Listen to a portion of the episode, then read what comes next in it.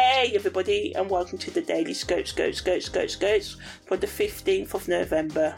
So today Mercury makes a sextile to Venus, the Sun makes a semi-square to Venus, and the Moon also enters Sagittarius. So Mercury's sextile to Venus brings a harmonious blend of communication and love.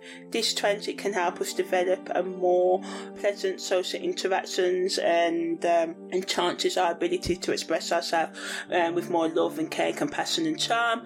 It's a good time to connect with each other on a deeper level as well and resolve conflicts through open and honest conversation. It can also bring and symbolises the alignment of our thoughts and values with our actions, which can lead to greater clarity in our decision making process.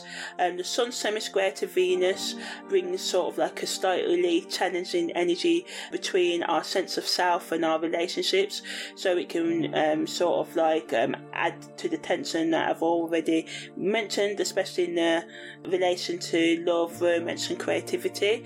Um, so it's important to be mindful of any ego driven behaviour of yourself and others and power struggles at this time, but it provides the energy for us to be self reflective and aware of our surroundings and other people's feelings and resolve conflicts as well.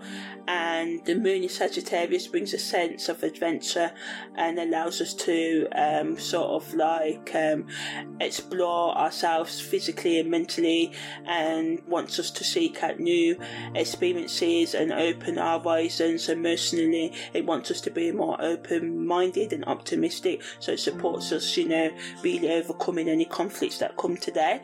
Content creators can use the energy of Mercury's um, sextile to Venus to talk about love, beauty, and creativity and creative expression, talking about how important communications are in relationships as well, how to communicate more effectively and express our emotions with more tenderness and compassion as well, giving tips on how we can become more romantic in our relationships, how we can deal with conflicts in our professional and personal family relationships, and exploring the power of words and the impact that they can have on our relationships as well.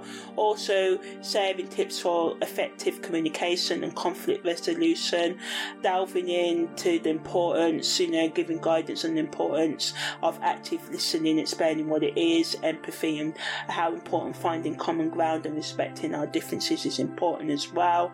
And um, just anything that talks about music or literature, the power of painting, gaming, and other things that can help us heal. So, yeah, that was the Daily Scope, Scope, Scope, Scope, Scopes for the 15th of November.